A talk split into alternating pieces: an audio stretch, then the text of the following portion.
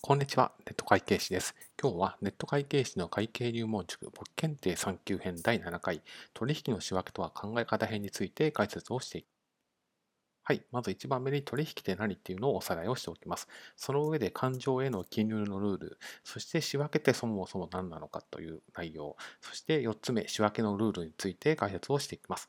では順に始めていきます。まず取引って何なのかについて改めておさらいです。会社の財政状態や経営成績に影響を与えることがのことを取引と言います。もう少し噛み砕いて言うと、会社の財政状態っていうのは、決算の最1年間の最後の時点で、会社の資産はどれくらいありますか？負債、返さなきゃいけないお金はどれくらいありますか？とかを明らかにすること、明らかにすることを、まあ、財政状態を明らかにするというふうに言います。同じく今年1年間どの程度のコストをかけてどれだけ儲かったのかっていうのを明らかにすることを経営成績を明らかにすると、ま、そういったことを言います。こういったことに影響を与える事柄のことを取引というふうに言います。例を挙げるとこんな感じです。一つ目、お金を借りるといった行為です。これはというと、借りた結果お金が増えて、返さなきゃいけないお金も増えます。負債が発生します。ですから財政状態に影響があるので取引です。例の2つ目、消耗品を買って使いました。そうすると、ま費用が発生しますので、ま経営成績に影響があります。こういったのが取引と言います。では2番目、感情への記入のルールです。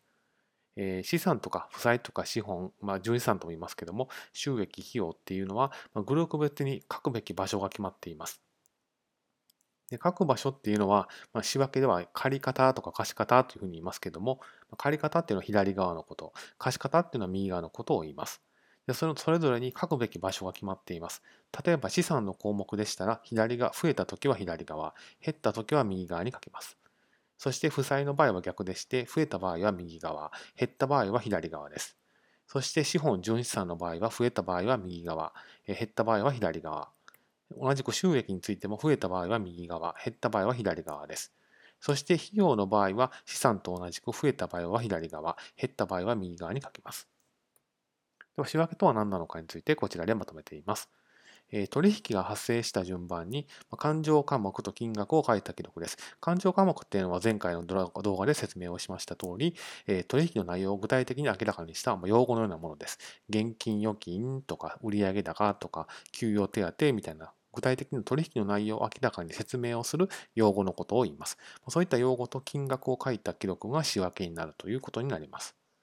で仕分けでは、一つの項目だけ書くんではなくて、原因と結果を両方書きます。この2つ書きますので、左側と右側に、それぞれ同じ金額を書くっていうルールがあります。もちろん、その1万円増えた理由はっていう説明のために、5000円借りたからですだけでは、後の5000円が説明になっていませんので、原因と結果は必ず同じ金額で書かなきゃいけないよと。これが仕分けの基本的なルールになります。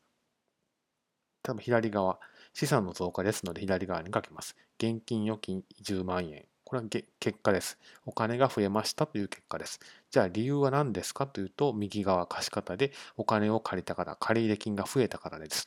これが理由の説明になります。このように左側、右側、借り方と貸し方で取引の内容を勘定科目と金額を使って説明をすることを仕分けというふうに言います。仕分けのルールでどういうのがあるのかというとこんな感じです。勘定の記入ルール、先ほど説明しました通りま、資産の増加は左側とか減少は右側みたいな形の勘定の記入ルールに従って書いていきます。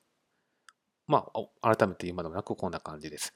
ですので、仕分けを書くとすれば、資産が増えましたっていう時は左側に書く。勘定科目と金額を書いて左側に書く。